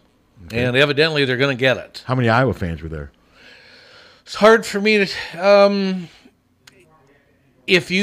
they said 42,000 tickets were sold. Wow. There is no way, unless it seats 120,000, that there were 42,000 people. I don't know how these bowl games make it, to be honest with you. I know the television revenue, but so many of these bowl games just had nobody in the stands. If I had to guess, there were maybe 10,000 to 15,000 Iowa fans. Maybe kind of what more. We thought. Yeah, kind of what we thought. I would say so. So, I mean, they went 8-5. I mean... It is what it is. It's not a disaster, but it is not what people had hoped. But it was an ugly, ugly, ugly 8-5. Oh, without question, one of the worst 8-5s they've had. And now I'm waiting for the article to come out in the Register and PC where they talk about the bonus that's usually don't. Yeah, that, but they usually do the salary thing when the year changes over in June, isn't it? At the end of June, they do fiscal year thing. The fiscal year thing, but yeah, well, but they're not going to call that. The Register's not going to do stuff like that to make people bad. They do whatever they can to push the Iowa narrative. Well, they'll have the bonus story for going to the bowl game. They might, but they won't write it in a way that fans will get upset because that's not what they want to. That's not what they want to do. The Register wants to be Iowa's friend. I mean that. I don't think they'll write some snidey story about Kirk getting a... Plus, that's not even news anymore. The fact that Kirk gets a bonus for winning... I thought he got a bonus for winning 7 games. Isn't it 7? He does. I think it's 7 and then a bowl game bonus. Yeah, then he gets a bowl game. He gets like another 50 for winning a bowl game. I don't have a problem I don't think people care about that stuff anymore. Maybe I'm wrong. I mean, they were bitching about it in the social media after the game I didn't see any of that on Facebook. Yeah, I didn't see any of that. It's amazing how you're able to find it. Well, it was on our page. I was all over social media, and I didn't see any of that. It was on our page. On your page. Yeah, I wasn't on your page. Yeah. I don't think most people care about that stuff anymore. No. And the Register's not going to write a story, hey, here's Kirk getting money he doesn't deserve. Well, no, I don't. Never do I'm that. Not saying that. They'll just... I don't think they'll even write a story about him getting a bonus. Nobody did last year when they won the bowl game. It's just not really news anymore. I mean, he gets a bonus for winning 7 games, and most coaches get a bonus for winning a bowl game. They do. That's just the world we live in now. Do I agree with it necessarily? No, not really. But you got to have incentives and stuff and contracts, and they did win. I mean, he did win a bowl game. I mean, he did win 8 games. But, man, what a terrible matchup. If I'm the Music City Bowl, what the hell? That game just had no appeal to it at all. No. The Kentucky fans weren't interested and didn't make the trip. I mean, they just didn't make the trip. Do you realize that was their 6th time there? Yeah. Would you have been going if that was Iowa's 6th time? Would you and Ann go to all 6 Music City Bowls? Boy, that's hard to say. I mean, we went this time. It was easy to go because it was our 1st. Yeah, I'm just saying the fact that you're even thinking about that is wow. Well, because Nashville's a great town. Fun yeah, I mean it is. But how many times have you been there without Iowa football? One other time. So it's obviously not that great, or you'd go there more. Well, I could see why Kentucky fans wouldn't want to go to Nashville for their 6th time in the last 15 years and play against one of the most boring teams to watch. Well, plus Louisville and Kentucky were playing basketball at the same time, and that probably didn't help. Even though Louisville's terrible, and Louisville is terrible. But it's like Iowa State on steroids. Yeah, but I still don't think Kentucky would have had many fans there. I just don't think they cared. No. I mean, and I just don't understand the logic behind the bowl. I would love to know the bowl people what their logic was behind that matchup. Well, they knew Iowa would bring X amount of people. I mean, it's a given. And then with the close enough drive for a lot of Iowa fans, they were pretty sure, and that Iowa was going to support. And yet the stadium looked like it was half empty. Stadium was half empty. Yeah, that's what I'm saying. obviously, their plan didn't work. I mean, the Kentucky fans were not there. That's what I'm saying. Well, it takes two teams to make a matchup work. And I just remember when they made this matchup, I'm like, this is ridiculous. This is a disaster. I don't get it. What were their other choices at that point? I can't remember what the choices were. I just the rematch just did not make any sense. No. And then when Kentucky, their best quarterback and their 1,000-yard rusher, I mean, Kentucky lost a lot more at quarterback than Iowa did. Yeah. And that's no knock on Spencer Petras. That's just the way it is. But I just I just did not understand the matchup, and the game kind of played. Now, I thought Kentucky would win, but I did not realize how helpless and hapless their quarterback would be. And I thought maybe they would put the other one at. Deuce looked better than the quarterback they started. Deuce looked like he could at least run the offense and throw into some windows. That other quarterback looked just lost. He was terrible. I think they thought maybe he can run, and he did have a couple nice runs, but had they consistently ran him, he would have been killed. He wouldn't have made it through that game. Iowa would have just gang-tackled him. It was nice to see the other, the players go up and congratulate Deuce afterwards. I thought that was pretty nice. Cool. Yes, I thought that was nice. They showed P.M. Petrus. They showed them talking, and all the players. And Deuce seemed like he appreciated it, too. You know, that was one of the rare times when Kirk's mouth got him into trouble. Yeah. I mean, it was a stupid thing to say, but don't you agree? Most of the times Kirk doesn't do stuff like that. He made a mistake. He was trying to be funny, and it wasn't. It was funny, but it was mean. I mean, it was funny. We all laughed. I'm still laughing. I just can't. I'm like, God, did Kirk really just say that? And then the apology afterwards was, I'm sorry. I tried to be funny, and it just didn't work. I don't think he meant anything malicious by it, but it was just not the right thing to say. It was the... No, it wasn't. And for someone who prides himself on always saying the right thing, it was kind of unusual, and then the mother didn't like it. I'll give Deuce credit. I don't remember Deuce lashing out. The mother did. I don't remember Deuce ever saying anything on social media that he was pissed. The other thing is Deuce wasn't going to play here. No. He just wasn't going to play. He was third, fourth team. There was no chance for playing time. So, but yeah, man, if McNamara gets hurt next year, they could be in a precarious situation. Well, Joey Labas hopefully will still be here and be ready to play. And like I said, I didn't see enough in the bowl game to be confident about him. I'm not knocking him. No. But he just didn't play very well. He didn't, but he was the ultimate game manager in that situation where do nothing to cause harm to your team. Mm-hmm. And he did that. But he also missed throws. He did. And he's not the dual threat that fans... No. Some fans just keep telling me he's a dual threat. He's not a dual threat quarterback. He's got good ability to move the pocket. He's way more mobile than Spencer, a little more mobile than Alex, but he's not a dual threat quarterback in any stretch of the imagination. We can understand why the pecking order, with Pete. Oh, I saw nothing from Labas that maybe thinks he should have been playing over Pete. No, not at all. No, nothing. Yeah, and the same thing with Padilla. Yeah, no, yes. I saw nothing. The best quarterbacks are playing. Now, the argument is then they're either not developing them or they're not recruiting very good quarterbacks. Now, Petrus was a 4-star who had multiple offers, but then you could say he didn't develop. I mean, because they're not getting good quarterback play. Well, and at least the last 2 years, you can point to the offensive line. That's been a major problem. Offensive line play. That's been a major problem. The offensive line wasn't always great under Nate Stanley. Nate Stanley was obviously better than Petrus, but Nate Stanley wasn't a superstar. He never made All Big Ten. No, he had some good stats and some good games, but I mean, they haven't had a first-team All Big Ten quarterback since Drew Tate in 2004. Yeah, it's 18 years. Yeah, that's almost 2 decades ago. And CJ made second team in 2015. I believe that's it. Who beat him out that year?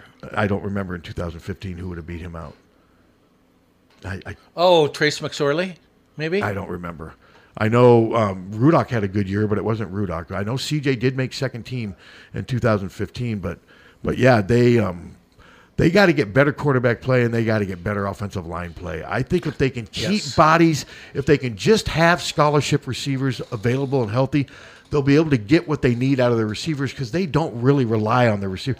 They rely on their quarterback and their offensive line to do a ton. And right now, they're not good at either position. No. And as far as our wide receivers go, Vines had a couple of catches.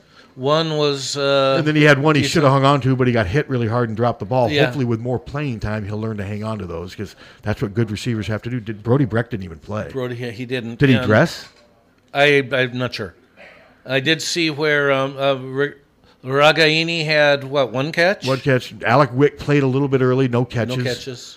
And I'm trying to think of who else. So the wide receivers obviously were not huge in our game plan that game. No. Well, and it's hard to make them huge when we've only got 4 of them on scholarship, and one of them, Jacob Bostic, doesn't even play. Why? Has he just been hurt all year? I don't know. No, I just think he's probably not ready. Now, next year with Seth Anderson coming in and assuming nobody leaves and everybody comes in, they'll have 8 receivers on scholarship next year. But one of them will be a redshirt freshmen, three of them will be true freshmen. So half your receivers on scholarship next year will have absolutely no game experience. Yeah. That's a problem. It is a problem. And none of the three high school kids coming in are what you would call phenom, 5'4", 4-star. I'm not saying they're projects, but they may need some time to develop. But will they be able to step in a Big Ten program and produce? Perhaps not. Probably not next year. Yeah.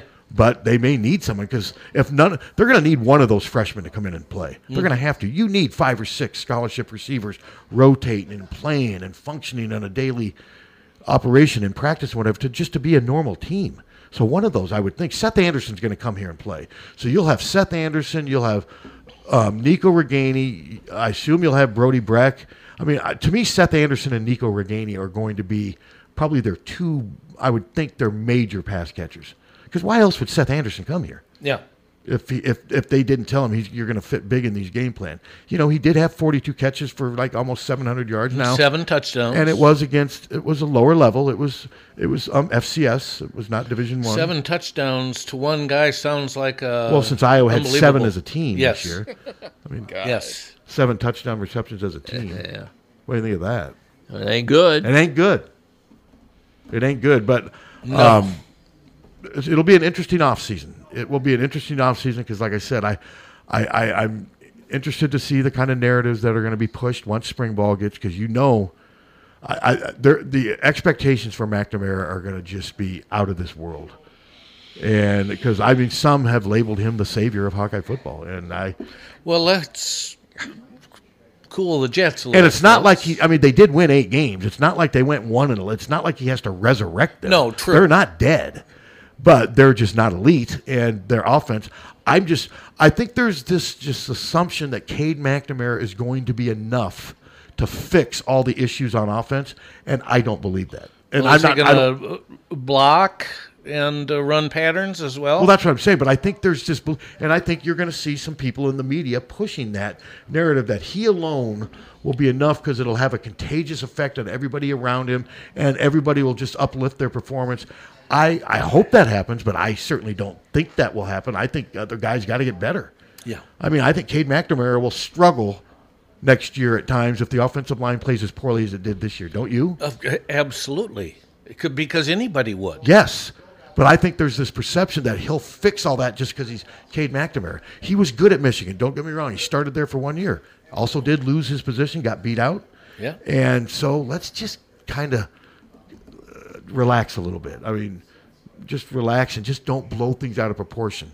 It would be my advice. Yeah, fans very seldom do, and writers very seldom do that. Media does it too. Of course they do. I mean, there's a lot of people, that's some people in the media, that's just the avenue they pursue. They like to kind of stoke the fire, just initiate hope, just get everybody fired up, because then that brings them to your Twitter, and they like, oh, this is great, and they retweet it, and they like it, and then until they're proven wrong, that's the narrative. Now, remember, like that, all that stuff with John Boudmeier? Yeah. But it all didn't materialize at all, and they were worse. They were worse this year with John Boudmeier. Not saying he was the reason, but they were worse on offense this year than they were last year. Yes, they were. So the John Boudmeier edition did not work. It did not work. It may have gotten us Cade McNamara here. Maybe, but I think NIL money and just Iowa's defense and Iowa's football program had more to do with it than John. Do we even know if John Boudmeier is still going to be on the staff next year? No. I don't. No, I think the contract he signed was for 6 months. We don't even know.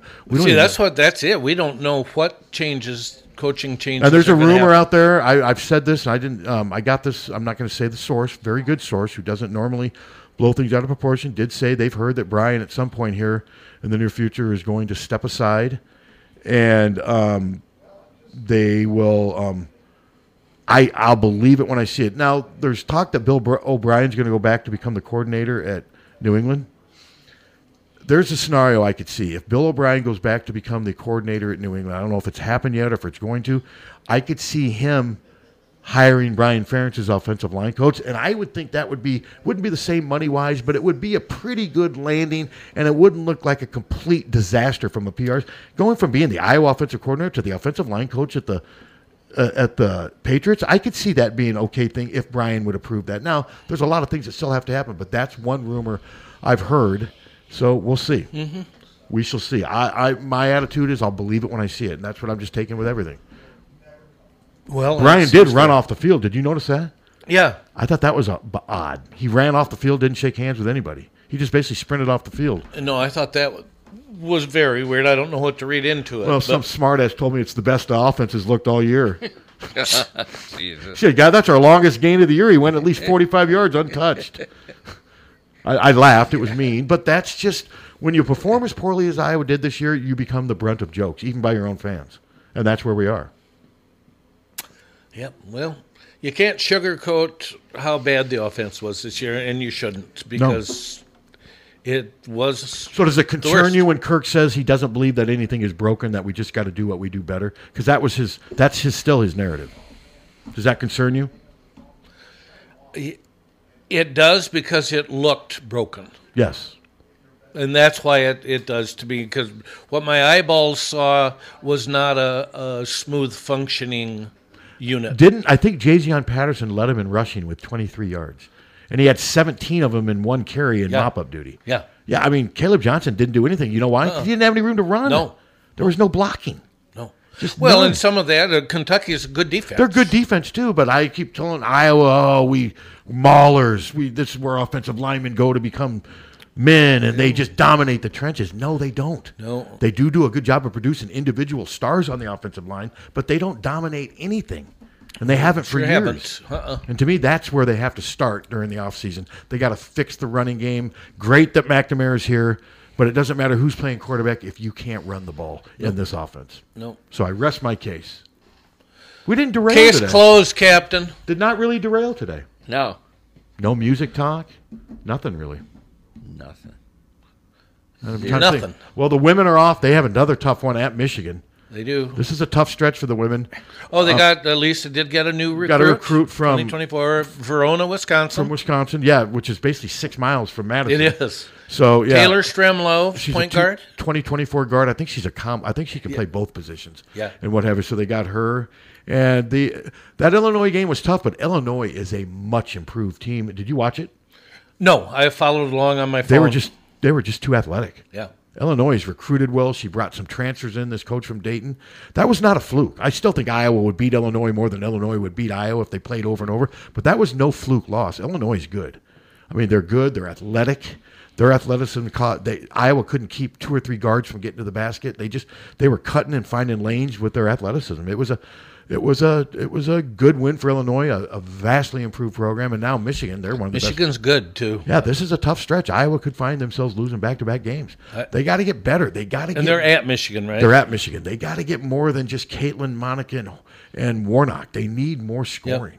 They need more players to score. I was hoping that the Central Michigan transfer would be able to figure out a way to get them some points. She does get them some minutes, and she's able to allow Caitlin to play off the ball some, but she hasn't scored like I thought she would. No, Molly needs to score more than she needs is. To score more.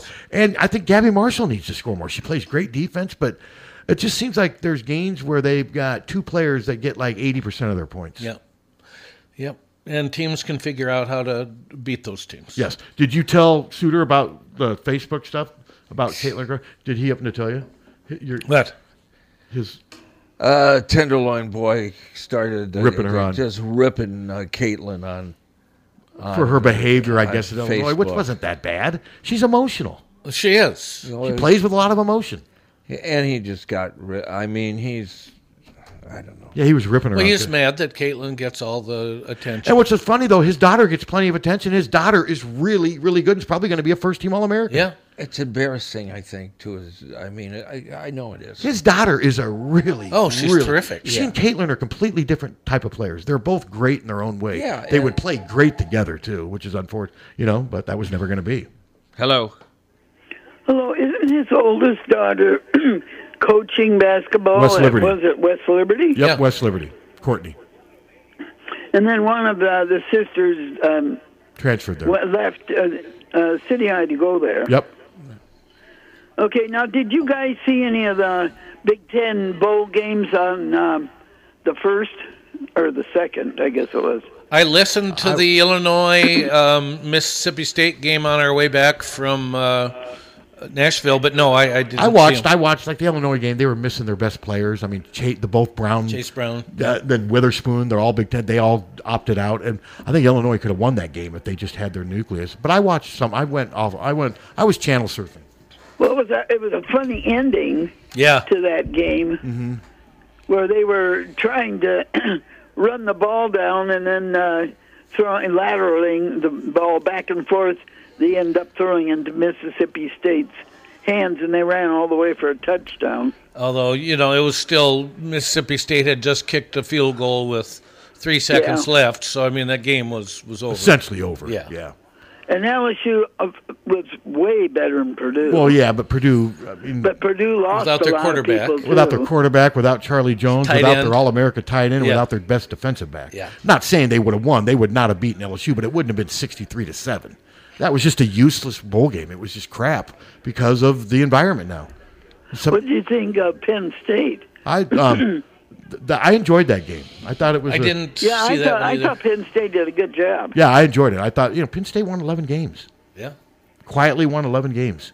Now the problem is that they were just a notch below Michigan and Ohio State, and that's not enough for Penn State fans. But nothing wrong with going 11-2. So what are these bowl officials going to do? They go to pick a team to come play, and then it's not the same team that shows up. That's just the world we live in now. That's just they just got to deal with it. I know I read something where there's talk of maybe the bowls guaranteeing the players some money. And that would be an interesting wrinkle, I would think. It better be a lot of money for some of these players. Yeah. I mean, you blow your knee out in a bowl game, you're losing millions of bucks. Yeah. Now, don't the teams that are picked, don't they have to pay so much for the tickets, whether they're sold or not? I believe so. Yes. Okay. But Iowa sold their allotment. I would assume if there was 15,000 people. I would assume, but like we didn't go through the university because those tickets are usually terrible. There's usually 5,000 they have to be accountable for somewhere around there. Okay, well, thanks, guys. All right, Karn. Thanks, Karn. Get a drink of water. Bye.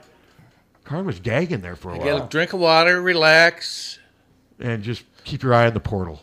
Is that what you do, Captain, when you're on just the portal? We got Karn from the portal. Yep. She used to be on Good Call. Yeah, you're right. You did. You got her from the portal. We got her from the portal. What did it cost you? A lot of anguish and sleeplessness. The portal. I mean, it's just... The portal's to the point now where it's never... Like, Iowa football's over. But, I mean, like yesterday, I made the mistake of taking a half an hour away from my cell phone, and I missed, the Carson May thing. I was 10 minutes behind everybody with Patrick McCaffrey. Oh, it's amazing. If you take any time to just live your life, you fall behind it because I can't be on Twitter 24/7. No, you can't. But if you're not, sometimes you get burned. I mean, you really do. I mean, the Van Ness one, I saw that one right away. But all of them tweeted their own story. Nobody... Everyone that left you, well, no, other than May. May, some people beat him to the punch, but he came out right afterwards. But yeah, I wish them all luck. I mean, I wish them all well, man. I'm not going to fault these kids for making decisions that they feel is in their best interest, and I don't think we're done yet. Oh, no. I don't think they're done losing, and I still think they'll add some more, I do, too. But they need to add some more. We need some help on the line. I don't know that they necessarily. But how are they going to add linemen? Are they going to take scholarships away from the ones? They've got a guy visiting. Well, I understand that, but how they're not going to make major changes on their. Those guys all come back and they're all on scholarship. There's no scholarships available. Now the guy coming in, maybe he's going to get Jack Plum's scholarship. But all those guys that started in the bowl game, unless they leave, they're all back with scholarships. And there's not going to be... Well, but you said it yourself. Mr. Optimist, everyone's coming back. Yes. Mr. Pessimist, everybody's coming back. No, what I'm saying, though, is some people are like, well, we need to hit the portal for linemen. They don't have scholarships to hit the portal for linemen. Yeah. I mean, those guys, other than Jack Plum, are all back. Yeah. And my guess is there's not a big race to get Iowa offensive linemen in the portal either if any of these guys were to go in the portal. They just got to get better. And I think the same five that started the bowl game, I think Mason Richmond... Logan Jones, Nick DeYoung, who else? Jennings Dunker. I think those guys will all be the starters next year. I don't know about Jennings Dunker. Well, how do you feel about that? That's a concern. Yeah. But what I'm saying is they're not going anywhere. I think it'd be great if you could get five proven stud offensive linemen in the portal. And if you could, then you'd have to say, okay, guys, you guys are either going to have to all be walk-ons because we can't have 20 offensive linemen on scholarship. They're not losing enough offensive linemen on scholarship to make up for them in the portal. My guess is the guy coming in looking, Jack Plum's leaving, so there will be a scholarship available. So I don't know. And wasn't Volk on scholarship? Volk is on scholarship. So there's two, but it's not like there's five. And who's the guy that's coming in? Where's he coming from? Stanford. Oh, I know who you're talking about. Yeah, Rouse. I know who you're talking about, and I don't want to play dumb, but Stanford's offensive line was terrible this year. Yeah, they weren't very good. I mean, there's a reason David Shaw. David retired. Shaw ain't coaching anymore. Yeah, they were bad.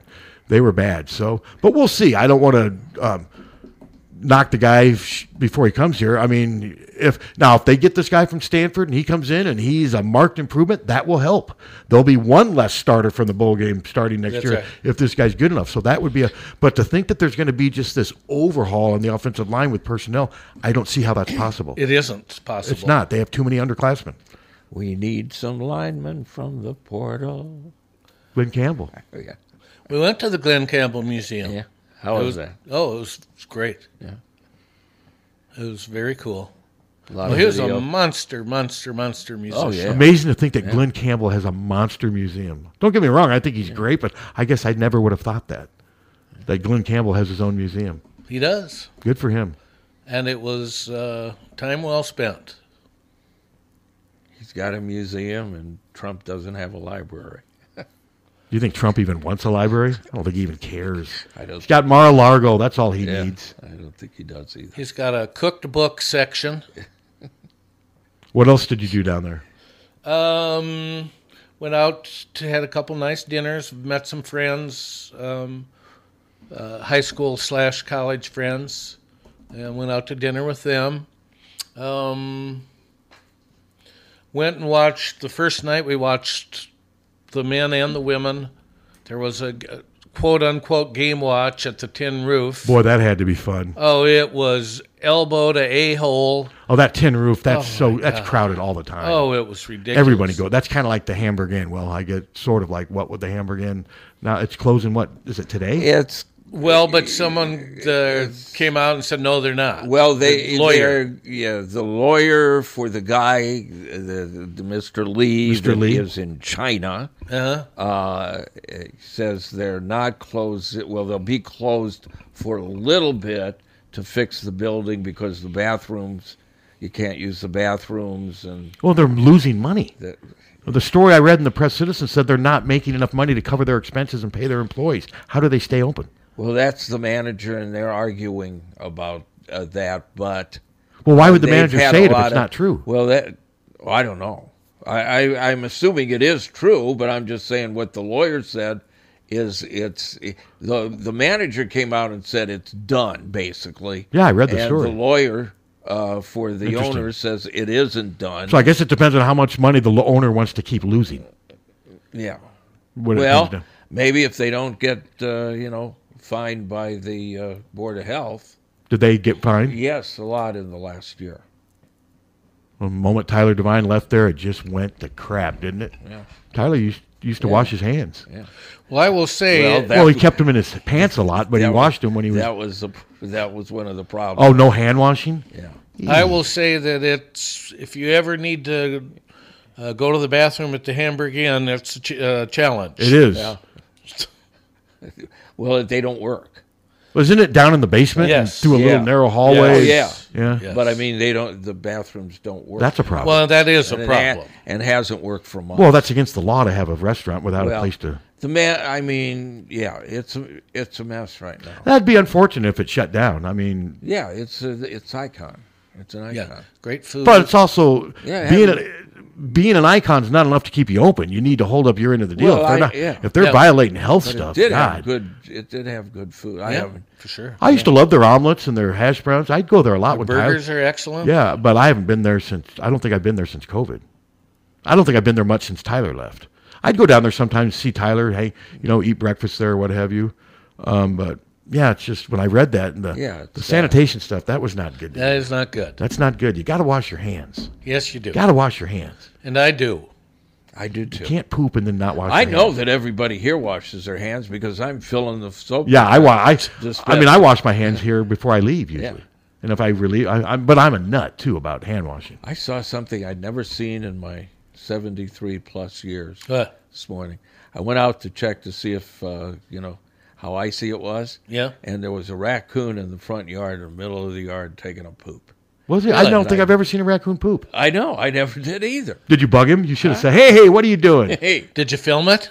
No, I didn't. I did that every once in a while with my dogs. That'd have gone viral. I'd do that every once in a while with my dogs. They'd be right in the middle, and then I'd go up, and they would get so upset.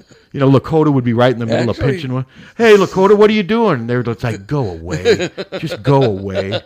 Yesterday I got up, and I'm like, what is that? I saw some shadow. And I'm like, is that a deer? And then I open up my garage door with the power, and all of a sudden there's this massive buck with big horns staring right at me. I'm like, oh, crap. And then it went to my backyard, and it stayed in my backyard for like an hour. Yeah. It wouldn't leave. And then finally I went into the backyard, and it jumped over the fence. This thing it was big. So was it like the John Belushi character? He just wouldn't leave? Oh, yes, sort of like the John Belushi character, yes. But I have deer all over in my neighborhood. I mean, do you have many in yours? Yeah. Because Hickory Hill Park's. Oh, that's right. I got them in mine. I've got them all over in mine, partly because there's creeks all over in my neighborhood and woods and trees. Well, they won't go across the highway because they're afraid they'll get shot. Yeah, fair enough. Broadway. Fair enough. Should we end it on that? Little jab there. Little jab to my neighbors to the south. Yeah. That's a good rapper name, Little Jab. Yeah. Trying to think if we missed anything else. They arrested on serious charges to Young Thug. Young Thug? Why? That's his name, Young Thug? Yeah. Why is that a surprise that they had to arrest Young Thug? And then Iowa wrestles Illinois tomorrow, I believe, isn't it? Friday. Okay, you got Iowa wrestling versus Illinois. And that's about it. I mean, football, like I said, football's over for now other than just the portal and players coming and going. I haven't heard anything about Kirk having a press conference. I'm going to check. Let me check to make sure there's been no breaking news before we get off the air because I'm telling you, it seems like every time we're on the air. Every time. But usually it happens on Monday. This is Wednesday, so. Yeah, I'm not seeing. Not seeing anything? I'm not seeing anything at this stage.